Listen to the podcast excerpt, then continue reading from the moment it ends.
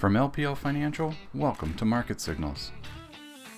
Hello, everyone, and welcome to the latest edition of LPL Market Signals. Jeff Buchbinder here, your host for this week, with my friend and colleague Quincy Crosby. It is uh, March 13th, 2023, as we are recording this. Quincy, thanks for joining today. How are you? Yeah. Good, thank you. Appreciate it. Yeah, it's a tough day. Certainly, uh, well, late last week was was tough for um, for all of us following the markets closely. So I think job number one for us today is going to be to try to help make sense of the Silicon Valley Bank failure. You know, why did it happen? Um, you know, what does it mean? I think the this first bullet point here, you see risk of contagion. This is really the question people are asking most today.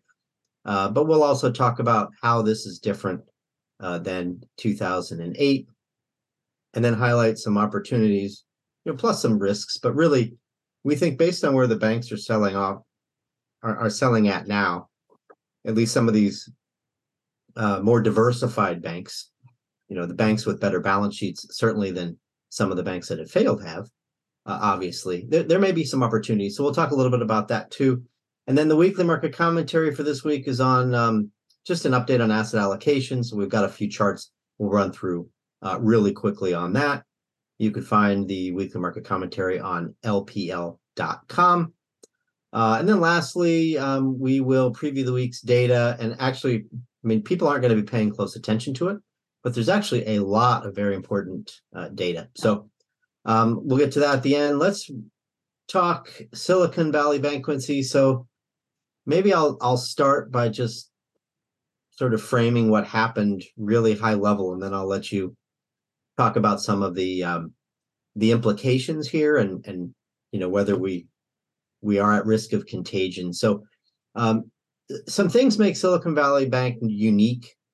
Um, you know they were put into receivership on Friday uh, because the capital position eroded so significantly. A few things happened, right? We had a run on deposits. They have a very concentrated customer base, uh, a lot of venture funded startups. Um, and you know those deposits weren't very sticky and word traveled fast that the bank was in trouble. So essentially 40 billion dollars plus left the bank within hours. Very very quickly. Uh, something i don't think we've ever seen before. So that was the that was a big problem of course but the other piece of this was their balance sheet, right? They weren't reserved against that deposit flight because they had so many interest rate sensitive treasuries, right? Long duration treasuries. And when they had to mark those to market and take those losses on their balance sheet, uh, coupled with the deposit flight, uh, they were at the point where they couldn't continue as as as a going going concern, right? So it really took those things together, mismanaging the interest rate sensitivity of their balance sheet, coupled with the deposit flight, which was really um, made possible by their niche client base, you know, in the sort of startup tech and startup biotech universe. So um, that that's really what happened. So Quincy, let me turn to you. You know, why is this situation different, and and is there you know than what we've experienced maybe in in, in 2008? And, and what do you see as the risk of contagion? Well, first of all, contagion really is a function of fear. It's a function of just panic. That that's what leads to contagion. And the next thing you know, folks are saying, "Well, what about my bank?" Uh, and then they, then they run, uh, create a run on on their banks. Uh, what what the Fed is trying to do, or the Fed and the FDIC and Treasury Department all working together, is to uh, quell that sense of fear, and they did it rather quickly, actually. Um, they first of all they tried to sell the bank, it didn't work. You know, they had uh, PNC. I think they were talking to PNC. Didn't didn't didn't happen. Nothing happened. So the next thing you know, you get a statement that the deposit those with who have deposits under 250,000 of course they're they are insured they would be safe and then it, it was also added that even those who have more than 250,000, which many of the depositors were in that category, they would be safe too. But the shareholders, no. In any case, the idea was not not right now they weren't worried about the bank they were worried about a run on other banks so it was interesting uh, that you know that the market was waiting for even more. But what happened and why why this is different than 2008 is that that was a function of the subprime mortgages that all of the um, all of the banks portfolio managers had them in their portfolios and the reason was they gave you extra yield. It was a period in which yields were kind of, you know, just very quiet. And there was an ability to take those subprime mortgages, package them, and then lever them up. And it was the leverage that was associated with them that really just destroyed uh, as many banks as you can imagine. We all know what happened. And that that was the issue. We don't have that here. We don't have that. That it's a different different scenario. However, you know the expression, Jeff. When Fed raises rates, something always breaks. And th- this was it. This was it. This was it. Now, I mean, you know, it, it isn't even as if the Fed has raised rates that much, but there was no risk management here. And so the question is, is it isolated? Uh, the question is really in the regional banks, how many of them actually have good risk management? How many of them think about uh, the, how they would get through during a period of stress? You know, the large banks have been tested, tremendous amount of regulation, and they also, uh, you know, have gone through the stress tests. Uh, this bank in particular actually did not have that. Apparently, they they negotiated something with with the um, with the regulators and felt that they didn't didn't need it. But overall, there was no risk management. Uh, taking a look at the documents, uh, it was fascinating. Risk risk came up so often, uh, but there was really no one, no one, no one really doing any work. The management, the board, looking at the backgrounds, very impressive backgrounds, but nothing associated with uh, risk management.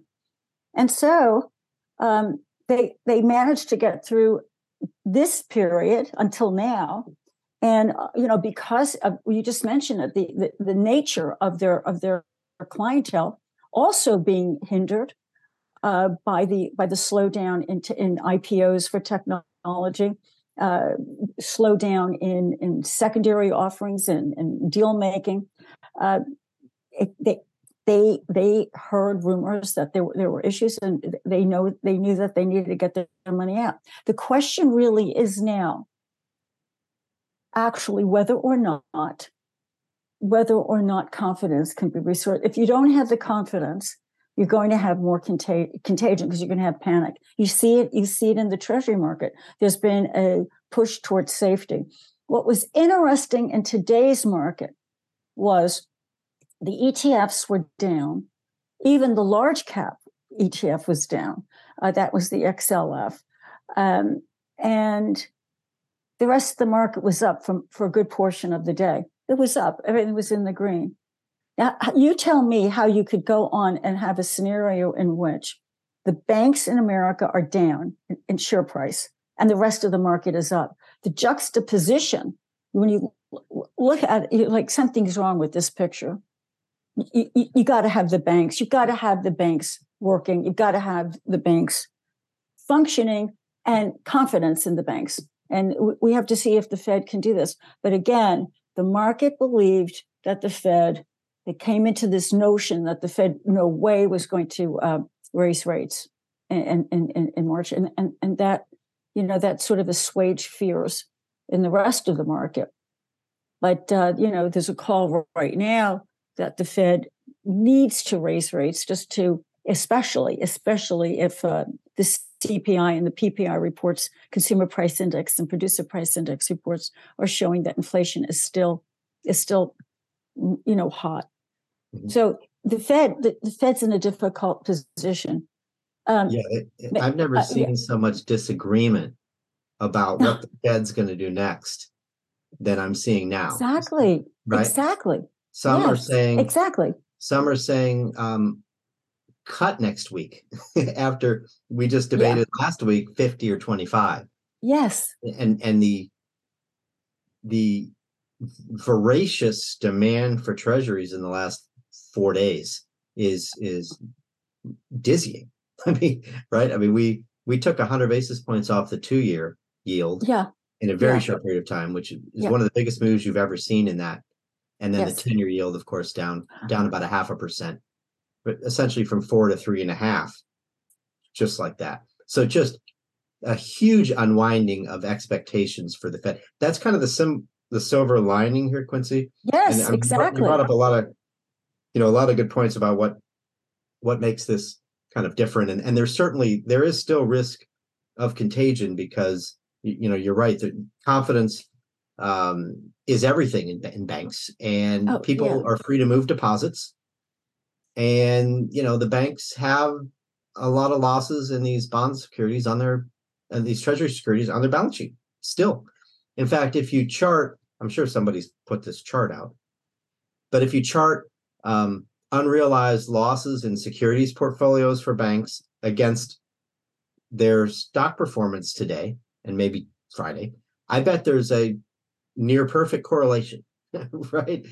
The uh, the most interest rate sensitive and lowest quality balance sheets are are seeing the biggest sell-offs today. you know, I'm talking about the regional banks. So oh yeah. uh, yeah. that is what that is what people should be you know if you're if you're trading individual banks um that's what you should be watching i think on the other end of this this kind of gets to the opportunities piece in the uh in the agenda on the on the previous slide there's going to be a really attractive opportunity here uh to make some money in in some of the we'll call it higher quality regional banks or higher quality super regional banks right because they're just selling off I mean, the, the- these valuations, you, you, I mean, sometimes you don't even see these valuations in a crisis. We're No, right. We're, we're even Yeah. below some crisis level valuations Yeah. Mhm. in in some of these cases, and so I don't I don't know what's going to cause confidence to be restored in this group. I don't know what more the Fed can do. That you know, we're probably going to get more regulation. Uh, you know, they're not going to have a situation where a bank of Silicon Valley's size does not undergo stress test you know that that's a kind of an easy thing uh, to change but um, the fed can't guarantee deposits for all these banks right there, there's just not i mean it would have it would come from the taxpayer right and there's no appetite for that kind of bailout if if some of these super regional banks see a run like what silicon valley bank did and we should mention signature bank uh, of new york so uh, which also failed over the weekend so um, something will come to restore confidence, I'm sure, somehow, but it's just not clear, uh, Quincy, how that happens. Is there anything not yet. regulators can do? I'm sorry. Is there anything regulators can do to quickly restore confidence in all of these banks, short of guaranteeing all deposits, which obviously uh, is an expensive proposition and not workable? It is expensive, but obviously the Fed felt that, well, you had those facilities allowing them to borrow at a low rate, which is really interesting because this is exactly what the Chinese People's Bank of China is doing with the failed uh, property market, coming in with these uh, facilities of, of very low low rates uh, to help get them help get them through. Um, they've got to do more of that. They're probably going to have to do more of that. We haven't heard the end of it uh, in terms of what they're going to do. Uh, but above all else, above all else, it is about the um, those with deposits.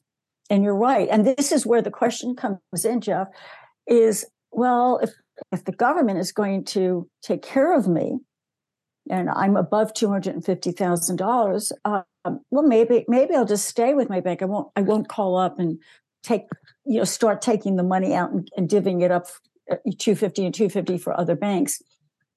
However, a little voice in you says just what you alluded to. Are they really going to be able to do that? Are they really? And then once you start going down that path, you start thinking, I better get my money out. And that's where they do not want to see that next thought come into your brain. because that is where the contagion is. That's where the panic is. And um, you, you, sometimes, it, sometimes these things are irrational. Sometimes it, it does. You, you can't stop it. And as you pointed out, how quickly this happened. Correct? How quickly it happened. Unbelievable. Un- unbelievable. I mean, Washington Mutual. I, if I'm not mistaken, it took a while. I remember it was in the, the news for a while. It was a very, wasn't it a slow death? I think so. Sure. Yeah. Well, be- yeah. because um, banking wasn't so digital back then, it took longer It- yeah. for Yeah. people to get the word that there was trouble and and move their Yeah. money. That now you know you know, people don't have to walk into a branch. Yeah. Um, Um, some do, but mostly uh, this was just again the, the uniqueness of the client base. These these VCs. This was basically like a VC network. Their client base. yes. Uh, Yes. And um, you know, so word traveled like wildfire, and um, you know, people were just clicking transfer. Yeah. right? Yes. It didn't Uh, take yeah. that long. It didn't take Exactly. that long. Uh, but right. I had a couple of things positive. This is positive. Um, HSBC bought or said they're going to buy the uh, British branch of uh, SVB Bank. So that that's good because otherwise it was going to be it was going to be put down in the in the, in the junk category by the British government. So th- they're they're going to buy that. If we could find a buyer, uh, if they can go out and find a buyer, uh, that would be helpful. That would, I think, restore confidence. I was thinking to myself, because you remember Warren Buffett, every time he kind of drops into scenarios like this, granted, he always gets a very good, um, a very good deal when he comes in as the savior. You remember? Mhm. Uh, that helps restore. It does. It helps restore confidence. Something along those lines. I mean, it, it, you, you, you need to have a buyer. You need to have a buyer and they failed. And then the next thing was, okay, we're, we're going to take care of the um, those who have deposits, not not the shareholders, no, not even some of the those who hold debt, no, uh, but we'll do that. And, and uh, you have to ask yourself, what would have happened without that? What what would we be looking at today if they had not said that about know, that- the- making that? That's the decision that the regulators made. You know, in, invest a little bit now, right, and uh, stop the contagion, or wait. You know, um, avoid Yeah. the political fallout because people are saying this is a bailout, which it really isn't. Uh, isn't, no. so um and and and pay a bigger price later so i think they made the right decision in this case uh but once you start introducing taxpayer money this is not a taxpayer bailout fdic is paying the bill um but if once you get into taxpayer money that is a whole different story Oh yeah, yeah, and absolutely. and then you know Absolutely, that, yeah. that's, that's where you have trouble so the there is contagion risk here It- maybe it's low because the fed is backstopping deposits and opening up the discount window and making it easier to Mhm. borrow against uh, Yeah. devalued securities and all of that um, but if we do uh, get to a point where you know you have some other big uh, troubled banks you know th- there's going to be some some depositors could end up losing. I guess we don't want to sugarcoat this.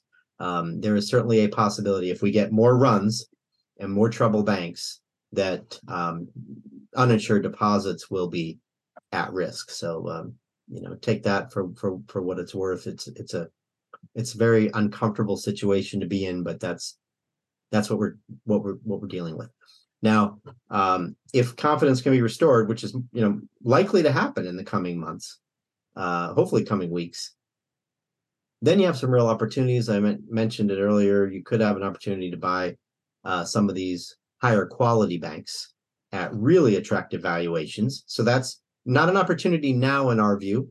We just discussed this at our asset allocation asset allocation committee meeting just a couple hours ago.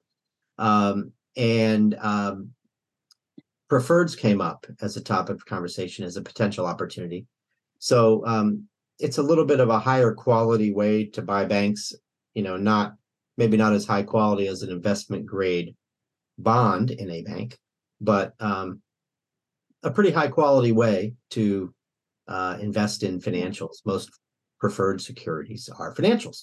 So that's another place to look uh, potentially to take advantage of this uh, downdraft. But but we're really, in general, we would wait for um, the dust to to settle a little bit. So that's that's a quick look at the opportunities and the risks.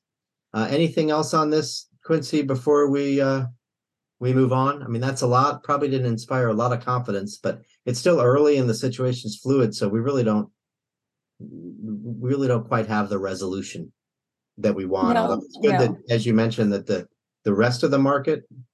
I mean, I'll have to check again, but It was, it was. changing it- every it- second. It, The- the it was volatility in futures- yeah. volatility in futures overnight was was crazy. Um, Yeah, yeah. but we've been kind of bouncing around, you know, up a little, down a little, um, most of the day. Looks like the broad market is kind of flattish right now, um, but we're seeing some gains in the Nasdaq. Yeah, yield, you, exactly, yields are coming down, are coming uh, down, and you know that's has been always been attractive for tech. And, and there's a view somehow again that if the Fed do- doesn't raise rates, uh, it's indicative of their fear, and which then, of course, you analyze, and then that would bring rates down even more, which is also attractive for uh, the longer duration uh, tech names. So it, this gets into a psychological, a, it has nothing to do with fundamentals anymore. It has to do with the psyche of of the Fed versus what the market wants. No doubt. Yeah. So um, they might just raise 25 basis points to show their conviction in taming inflation and to project confidence that the banking Mm. system can handle it. However, there's some really smart, um, widely respected Fed watchers out there who say they're going to pause because, you know, if they don't, they're kind of on both sides of the trade, right? Causing bond losses and in a sense, so the narrative goes, bailing out the losers from those bond losses that they are creating. so it's really uh, they're in a tough spot. I wouldn't be surprised by a pause, but I think the odds slightly favor that projecting confidence, continuing with their plan and and going ahead and hiking 25 basis points, but being very cautious with their message as they do that. As they they do- that, Jeff, but what about one other thing? What about pausing on the quantitative tightening uh, aspect, which you don't hear much about, but that they pause. So, so they Sure. raise 25 basis points and then they said, we will pause. That, that would not, I think, have the market as concerned uh, if they if they said, "Oh, we can't we, can't raise any rates because things are really that bad," th- that would make I think make the market nervous. But what about would there be that much of an effect in the market if, in fact, they said we're pausing with the quantitative tightening? What do you think? Uh, I don't know if I mean the numbers are pretty big, but you're right. Yeah. The market's not really paying close attention to that, and it's kind of hard to quantify um, exactly what that impact would would be. But when you when you see rates moving 50 basis points in a couple of days, Mhm. right?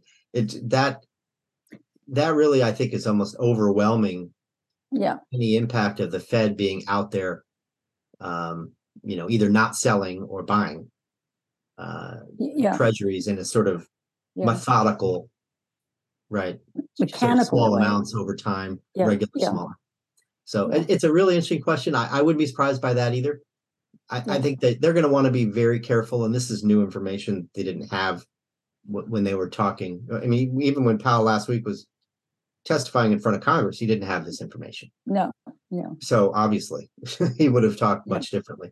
yeah, So, uh, exactly. Th- Yeah, This is, as I said, a very fluid situation, and, and I could, I could see strong cases on on both sides for the quantitative tightening, you know, not selling bonds potentially, uh, or the um, you know, twenty five basis points up or pause.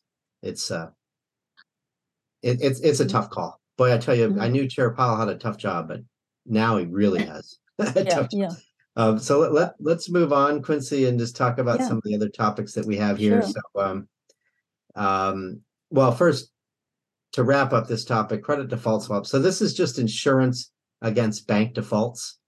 This is the whole group of banks aggregated together a chart uh, created by our uh, chief technician Adam Turnquist, and the point here is that the the market's bet on broad defaults in the banking system haven't even come back to where they were a few months ago. Mhm. Right? For, forget about um, you know 2008 comparisons. We're we're Oh. not even to the October lows of 2022. Yeah. right? Remember the stock market bottomed uh, in October of last year, and that was the point where sort of you had this, you know, ratcheting higher of Fed rate hike expectations Yeah. and disappointing inflation numbers, and all of that. And yet, bank failures were just not really in the radar uh, on the radar for anybody.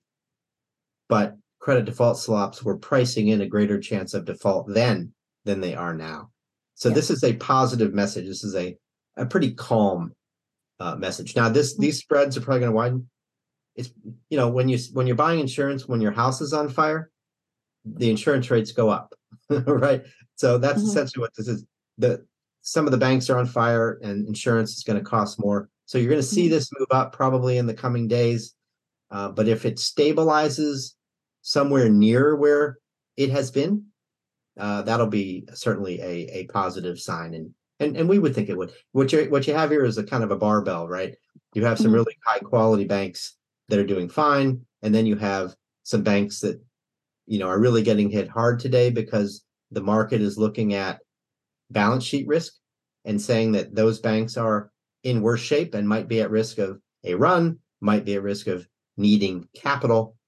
Yeah. Right. So the high quality ones go up and the low quality ones go down, and you end, up with little bit of a deter- deterioration here, but not probably not dramatic. Um, we'll we'll keep watching this, but um, it looks pretty pretty good now. Um, so you know, it almost seems like a year ago, but last week, you know, just to highlight a couple of things as we transition to asset allocation. Um, I mean, we basically had a five percent pullback on just this bank news alone.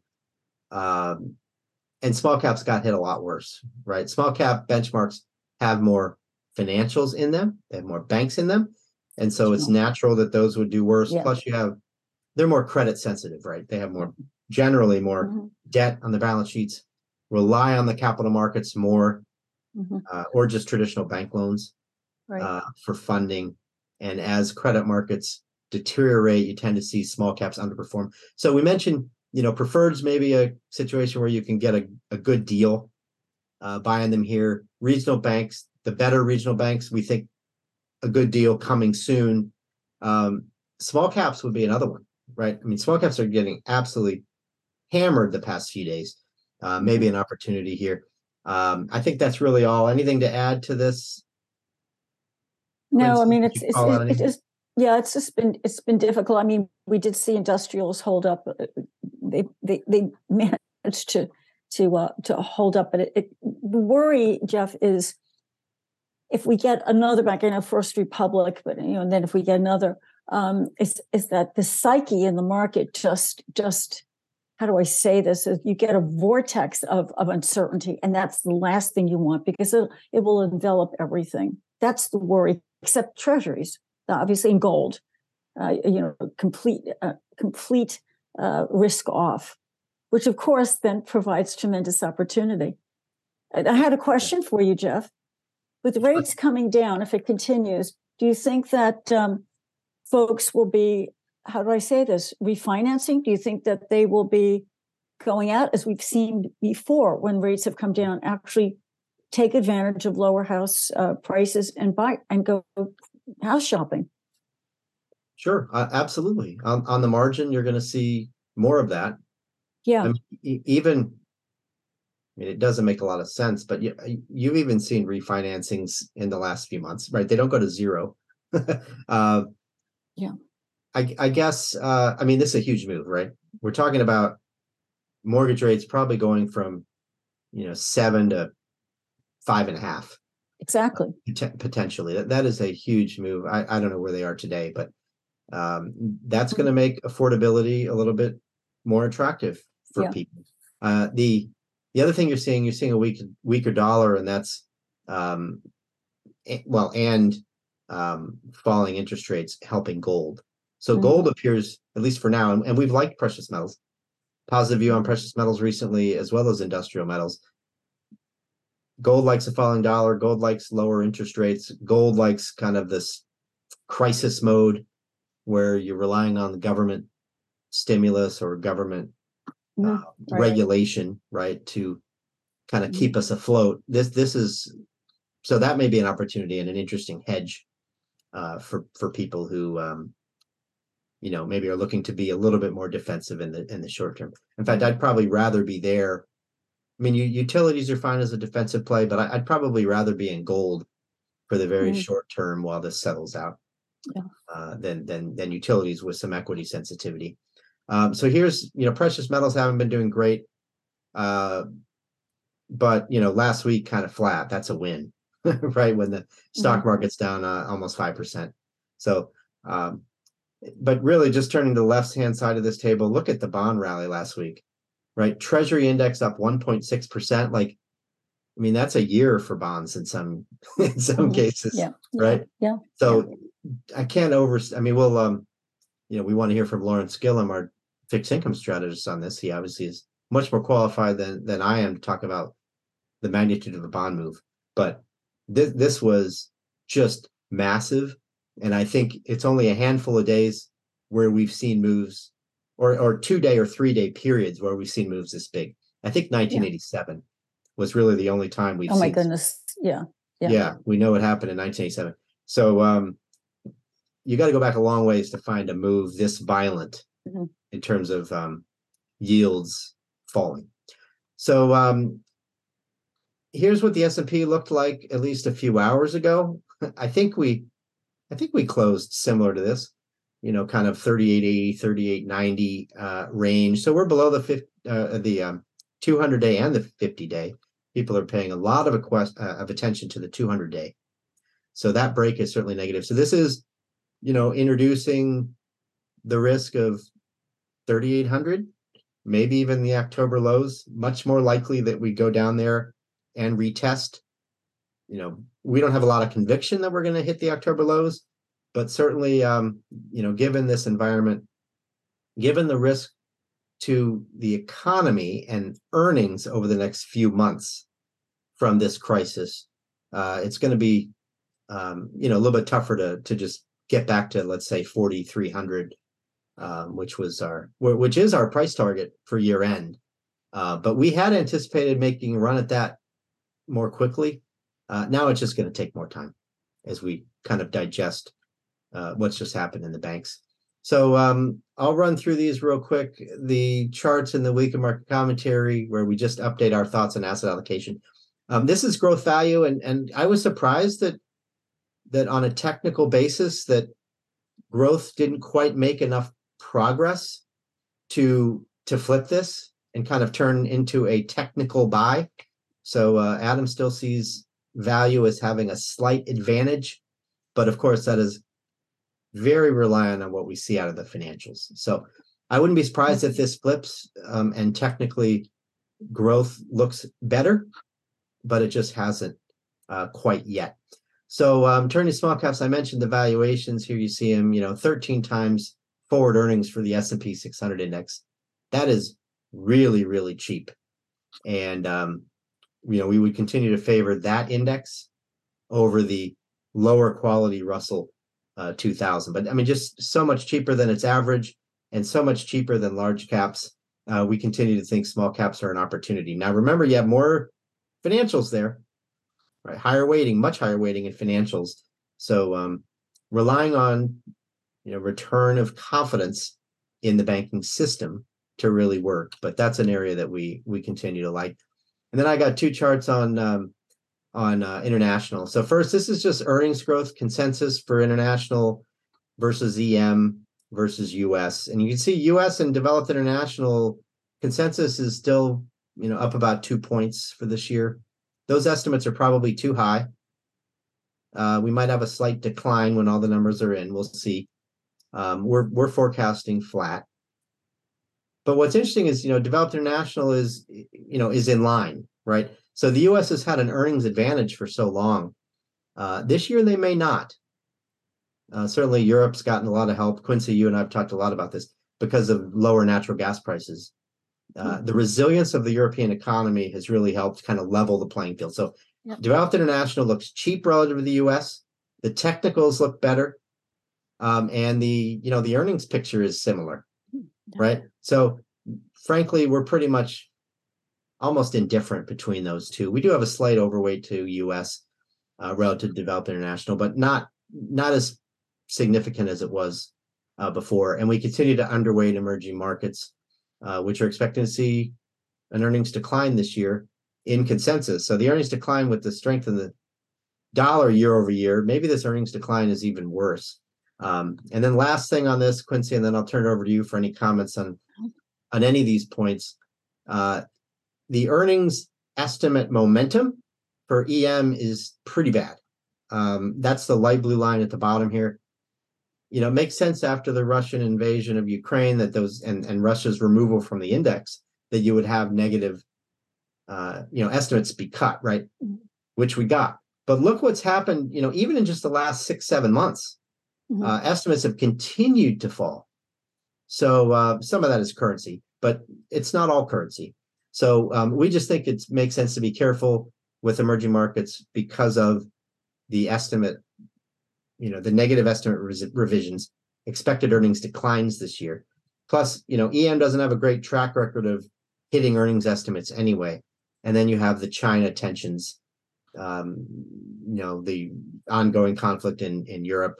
Uh, it's just it's a tough tough environment for for EM. So we continue to recommend uh, an underweight, which we talk about in the weekly commentary. So that was a lot. Um, anything to add to that, Quincy, before we quickly look at the data for the week and wrap? No, no, no, that's good. It's all good. Keep rolling. Yeah, keep rolling. All right, let's keep rolling. So we got a ton of data this week. Um, Oh, nobody's yeah. going to care about economic data too much tomorrow or Wednesday, maybe. but uh, well, as you listen to this, it's Tuesday. Um, Yeah. But if the CPI is off of expectations in either direction, Mhm. then maybe that will get some attention. Yeah. Um, what are your thoughts on the inflation data for the week, Quincy? And what else should people be watching? Well, the in- inflation, I mean, it's the Fed still has a job to do. And again, I, I as you pointed out, um, it's a conundrum for them, isn't it? Uh, and and I think they'll they'll be lucky if it's a little bit cooler, just as the payroll data actually actually was a bit cooler despite the headline number. So if the data are um, cooler in terms of inflation, I think it, I think it helps them. It helps it help obviously it helps the market, but for other reasons. The Fed doesn't have to have to prove um, prove anything in terms of their commitment. that maybe they do stick with the 25 basis points. By the way, I think too, if the Fed takes a look at the data and and and the market and and, and the financials, um, we will know. I don't think they're going to surprise the market uh, on the 22nd. I think that I think they will telegraph it with the with the statement uh, uh, before they're in the they're in the blackout period, right? But I, I I don't think that they want to surprise the market. Um, certainly would not want to surprise the market with 50, 50 basis points. Absolutely not. But 25, or if they don't do anything, um, sometimes they get more bang for their buck in the market when they do something that the market wants. But this time it's different, Jeff. The, I think the market wants them to do their job and, and get rid of the, the, the inflation and just do it and finish up the job. I think I think ultimately the market would be disappointed if the Fed if the Fed um, stopped or paused. Yeah, I think it should be clear to the market that the that the problems at Silicon Valley Bank are not going to cure the inflation issues, right? Right? Yeah. Uh, you know, even if it creates a tougher environment for venture capital funding Mhm. uh, and some of those startups, th- that's Yeah. just that's not enough to Yeah. bring down CPI over the next few months, right? Yeah. It's really so. Um, it, it's enough to get Powell the pause because he doesn't want to create any more bank balance sheet problems yeah. you know, maybe after this March hike, uh, or be Mhm. very careful with his comments if he does hike in in March on on, on the Mm-hmm. twenty second, but but it's it's not going to make a meaningful dent in inflation, right? No. Now the No. the hikes they've done to this point are going to make a little bit of a dent in inflation, Mhm. right? Yeah. and certainly, um, you know, consumers have seen purchasing power eroded and Mhm. are being a little bit more cautious. We saw unemployment tick up a little bit, at least based on the unemployment rate. So you're Yeah. going to see consumers be a little bit more cautious, a little more discerning, right? Mhm. And and maybe that makes it tougher for companies to pass through higher prices. Mhm. So there are there's no doubt that there have been some moves, um, some advertent, some inadvertent, right? Some things that have helped uh, Mhm. contain inflation and get it, you know, off the boil. But Yes. but this latest news probably won't have a huge impact because we're just not talking about enough people and enough jobs to move the needle quickly. It's it's more about bank balance sheets. So Yeah. um, so yeah, I, I think we we we generally see eye to eye on that. Um, I don't think anything else. Again, given the magnitude of this bank stress that we're seeing, you know, I don't think retail sales is going to get a lot of attention, but it should hang in there.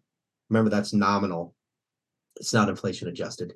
Uh, and then the housing data, you know, people expect housing data to be weak because of rates, right? Mhm. They, they, you know, before mortgage rates recently came down, they went up a lot. so uh, there's no doubt the housing data is, continues to be kind of tepid. Uh, so that shouldn't surprise anybody. And then the University of Michigan inflation expectations, I think, might be interesting. Uh, Yeah. And leading indicators as well. and leading indicators, yes, which are affected by the markets. So maybe, um, I mean, that's already signaling recession. The Mm. bank failures do marginally increase the odds of recession, but um, you know, maybe maybe that'll get the Fed to pause, kind of seeing collectively all of these all of these indicators weaken just a little bit while the banks are having problems at the same time. So so we'll see. It's going to be one of the most interesting Fed meetings uh, of, of certainly, I think, We, my career, maybe your career, Quincy, which is a little yeah, a- Um, absolutely. very hard to, to call. So Very um, difficult. And we have earnings this month. I know a week, but by the way, by the way. Yeah. Yes, Lennar, uh, one of the dollar, I think dollar, I think it's Dollar General, and we also have um, FedEx, uh, and I think also Adobe. So I mean, you think you always say that the the um, earnings period is over, and then you always have these these names uh, uh, after because of the calendar. But it should be that should be interesting as well. yeah, absolutely. Um, market didn't like Oracle's results too much. That was another big name that that just reported. So Yeah. yeah, we'll start talking about earnings season in a couple of weeks because it's Yeah. it's not it's not far away, and certainly the earnings season for the banks will be especially interesting. so with that, let's let's go ahead and wrap. Uh, let's see if I can get to my closing slide. Hey, there it is. Thank you everybody for for joining. Thank you. Really Thank you so appreciate you, uh, tuning in. Thank you, Quincy, for Thank you. on this Always. complicated. It's a really complicated situation. It's a challenging environment. Yeah. Uh, but um, we'll get through it, um, and um, certainly we'll continue to keep you updated on the situation uh, going forward. So we'll be back with you next week. See you then, and uh, everybody have a wonderful day. Thank you so much. Bye.